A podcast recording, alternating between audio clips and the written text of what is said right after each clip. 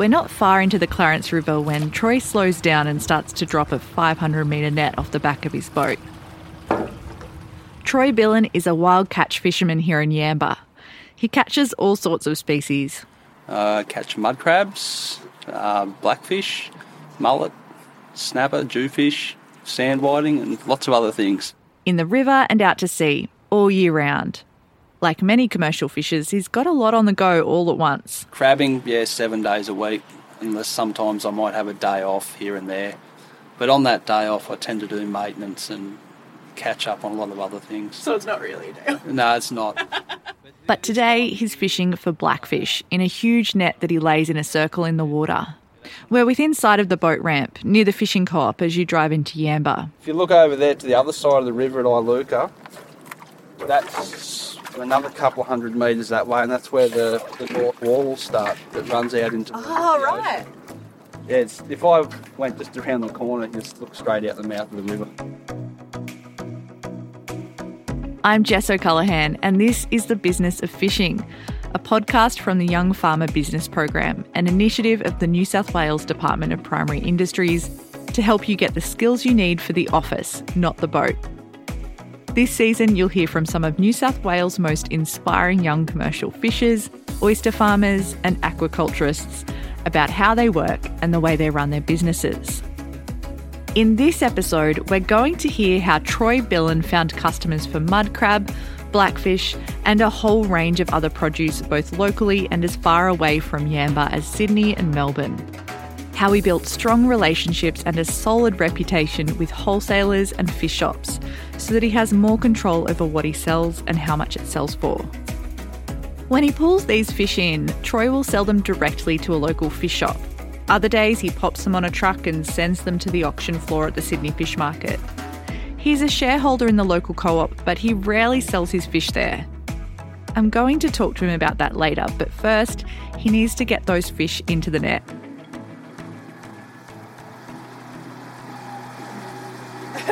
Literally just doing donuts to scare the. Yeah, That's awesome. yeah, the fish hear it. They just sort of panic, run. A couple of blackfish shimmer in the net below. It's time to pull them in. Ooh, there's one.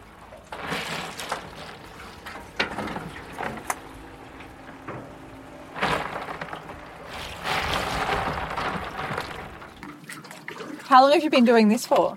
Uh, over 20 years. Yeah, since I was 19. Professionally since you were 19? yeah. Yeah. Uh, when I was a little kid at school, yeah, I always wanted to be a fisherman.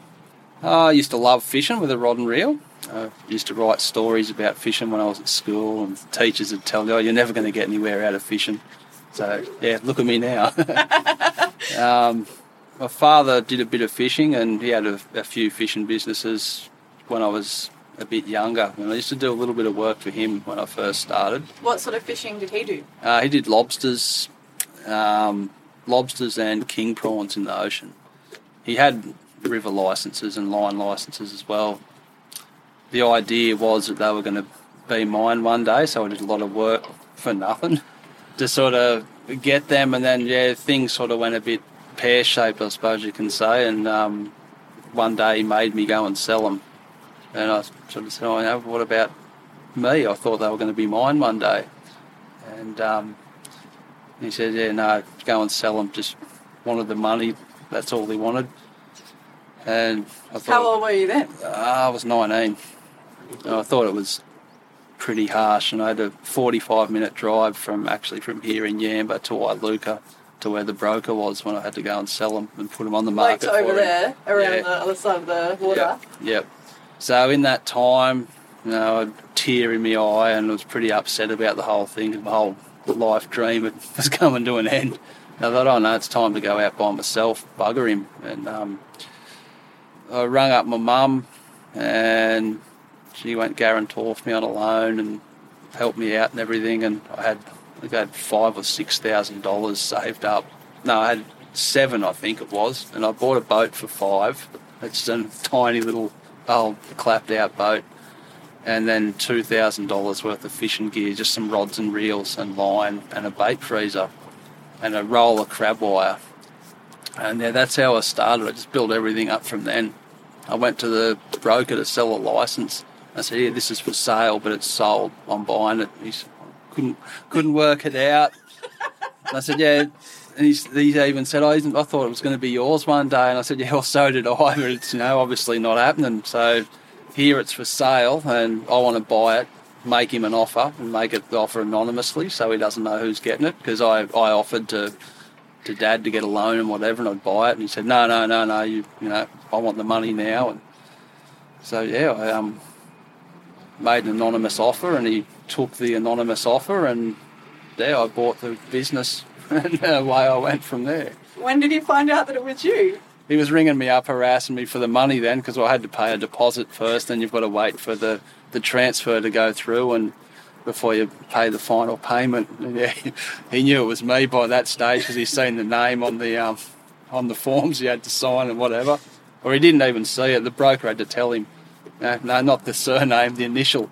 Yeah, then he was ringing up saying he wants his money quicker, and I said, no, no, you'll, you know, you'll have to wait and go through the same procedure anyone else does. and, uh, so yeah, bit of a funny story, but Yeah. funny part of life. But yeah, that's how keen I was to get into fishing, and that's how I started. I suppose that's probably why I'm so passionate about it. I built everything up from nothing and had to make a big decision, and that when I was younger to do what I was going to do, and yeah, so that's that. Troy's business has grown slowly but surely over the years from that initial loan of 7,000 bucks to bid anonymously on his dad's business. These days he has four boats, a kilogram quota for mud crab and blue swimmer crab, and another quota for meshing and hauling.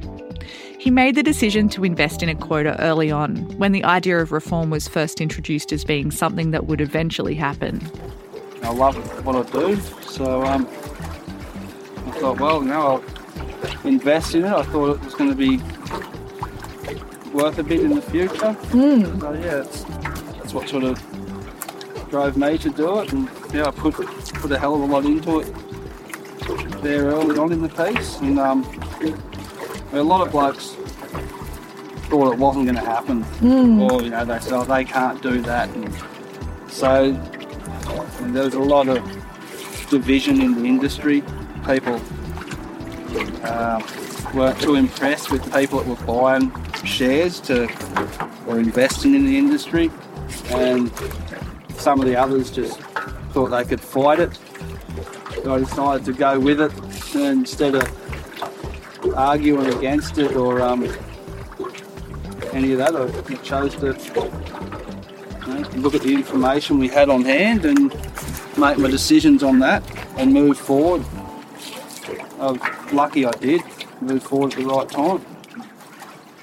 Most of the time, Troy avoids selling to the local co op. I choose to try and steer clear of it as much as I can. Sometimes I take a bit of product there. He wants to see more transparency from them, to know how much they're selling his fish for and what cut they're taking.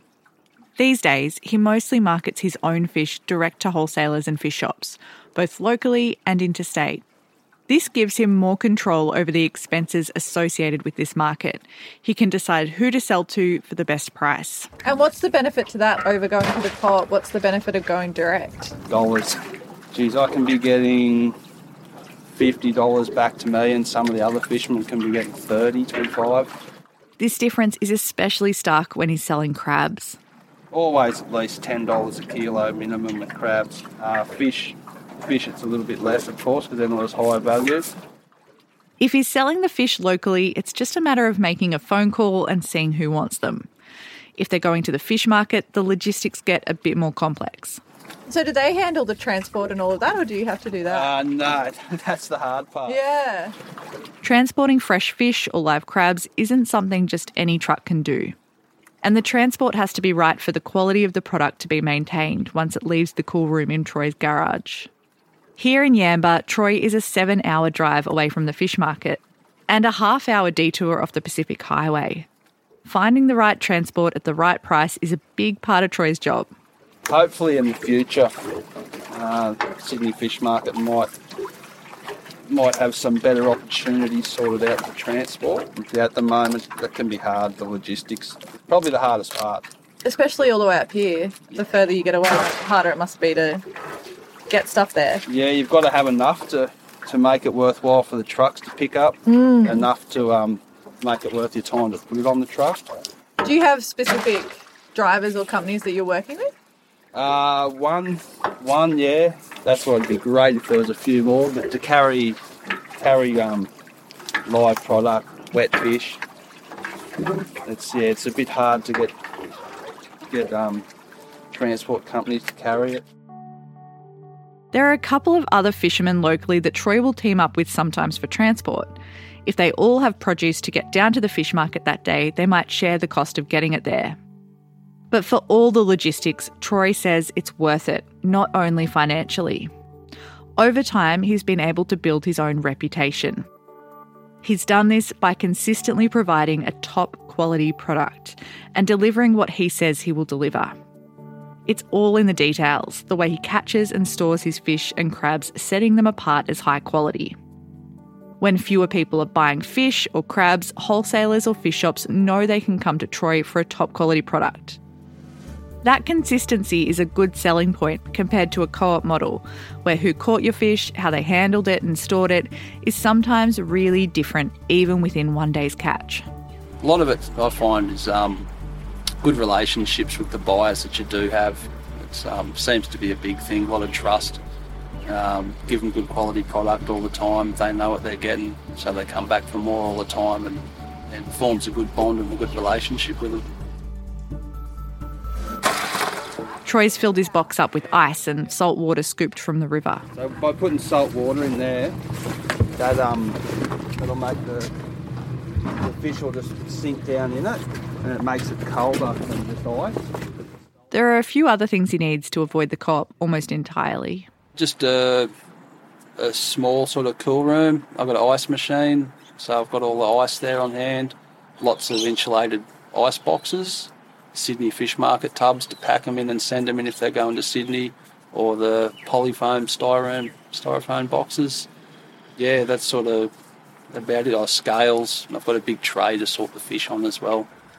Troy's completed the Ocean Watch Master Fisherman program, a day of training that helps fishers with sustainability, fishing methods, and marketing. The program gave him a template that he used to create a label for his fish. These labels explain that the fish was sustainably and responsibly harvested, where it came from, and on what date. The label also has a QR code that the buyer can scan to learn more about Troy and how he works. I'll get it out, grade it if I've got different sorts of fish, weigh it, label it, pack it, then hold it for a few hours and wait for the truck to turn up and then load it on the truck. If I send it on the truck today, it'll be in Sydney Fish Market early tomorrow morning, probably three o'clock in the morning, ready for tomorrow's auction.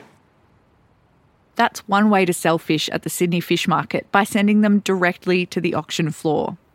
When you sell to the co op, a lot of the fish wind up being sold this way too, with the co op a supplier to the market. But Troy himself is registered as a supplier at the market, which means he can send seafood directly to the auction floor, where it's bid on each morning by registered buyers. By bypassing the co op and sending the fish directly to the auction floor, Troy is often able to pull a higher price. A percentage of the sale is taken by the fish market, between 6 and 11%, depending on what species you're selling, and he has to pay for his transport. But after all this, the bottom line still more often than not works out better than selling to the fish market via the co op. Troy also knows buyers at the market he can sell to directly.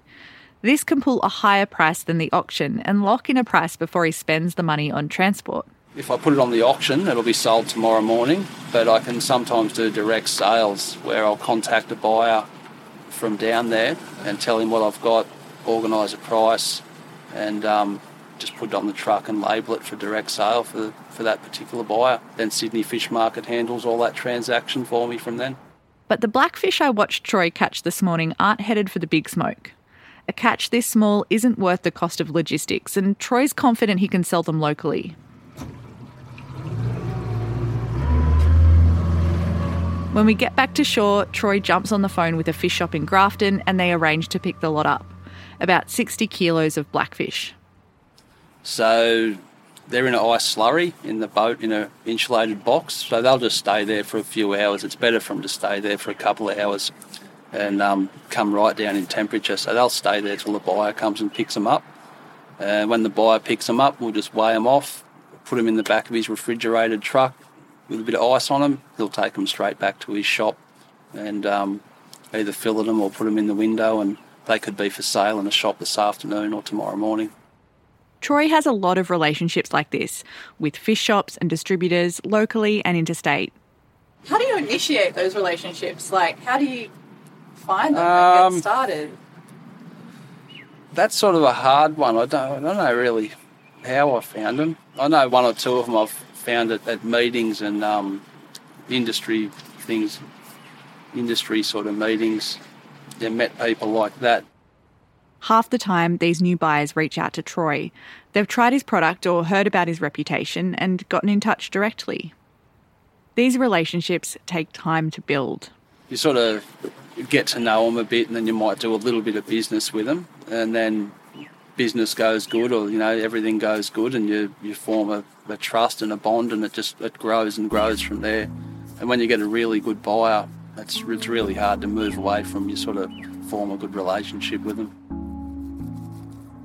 Troy puts a few fish aside. It's his mum's birthday this week, so he's filleting a few to take to her place the next day. And the pelicans are stoked. I'll show you how much noise I make. Oh my god.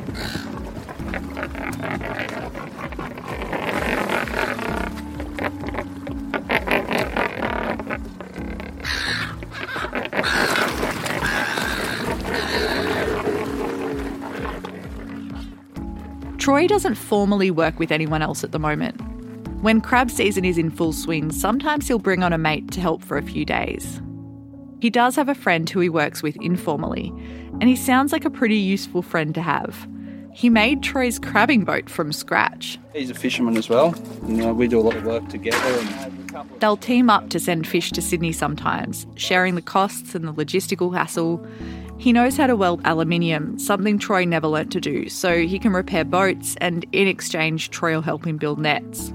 yeah, pretty close sort of with what we're both doing, and and yeah, I do a lot of lot of marketing for him, and he sort of helps with some of the the other bits and pieces. Is that a formal relationship or you guys just kind of trade? No, there's nothing on paper, yeah. just um, mates helping mates basically. Troy does have an accountant that he works with. He does most of the bookkeeping himself with two money column books, one for income and the other for expenditure. He'll itemise costs like boat maintenance and equipment in the expenditure book and log sales figures in the income book. At the end of the month, he'll tally it all up and know what he's made. He lodges business activity statements himself, but at the end of the financial year, he hands these books over to the accountant I drop it on the account and just say, "Here, finish that off for me." Um, that way, I know where I'm up to with my business all the time. Um, Has that always been the way? You've done Yeah. the whole time? Yeah, I was lucky enough that Mum was used to be a bookkeeper, so she showed me sort of how to keep books, and I went to the account when I was younger, and they said, "Yeah, yeah, that's what you need to do," and that's made it a lot cheaper for me instead of having massive accountant bills at the end of the year, Yeah. and it sort of taught me to stay on top of my business too, I suppose, because you know where you're at all the time. But for the most part, he operates on his own. Uh, I enjoy operating solo, yeah, but I can see in the future, yeah, if I find the right person, yeah, I might be able to step back a little bit. Um, I'd like to think one day maybe my son could sort of step up a bit and I could just point the finger and give directions and whatnot. But yeah, we'll see what happens there. I don't want to push him into it, let him find his own way. But if he ever wants to have a go at it, I'll definitely support him the whole way. Uh, yeah. If you could go back to when you were first starting and give yourself give yourself some advice, what would it be?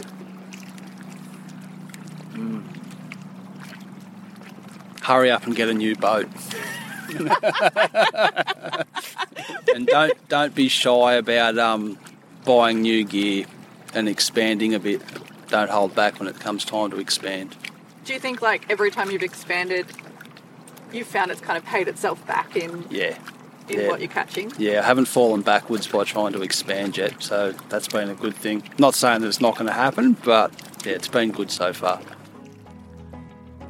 There's so much to learn from how Troy Billin operates.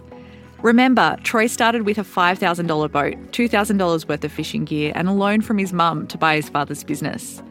You don't have to have a lot of money to start out and develop a successful business.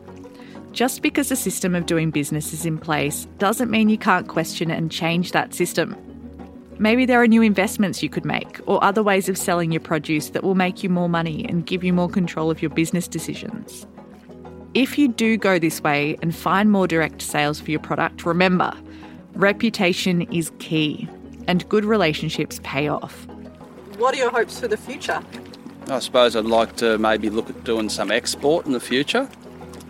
Some opportunities there. And more marketing too, sort of similar to what I'm doing and grow the marketing side of it. And just yeah, to be able to keep fishing and doing what I love and be successful with what I do. Yeah, it's what I hope the future holds. I just love what I do. Uh, yeah, I love catching fish. It's sort of pretty rewarding when you when you get a good haul of fish and you get a good pay out of it and just you know, handling really good quality products. It's good. Um, feedback from some of the buyers, that, that goes a long way. I love eating my product too. That's pretty good. Um, pretty hard to beat a good feed of fish.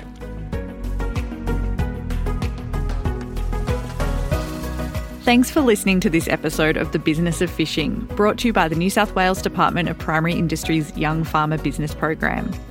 Thanks so much to Troy for taking me fishing for blackfish. More episodes of The Business of Fishing are on your favourite podcast app. Next episode, we're in Port Stephens, oyster farming with brothers Cameron and Lucas Ashley. We'd like to expand and sell more every year to a point where we, we would say, all right, that's a that's a comfortable amount for us to handle. We can handle that. We won't want any more. And yeah, we're still trying to find that amount. Catch you then.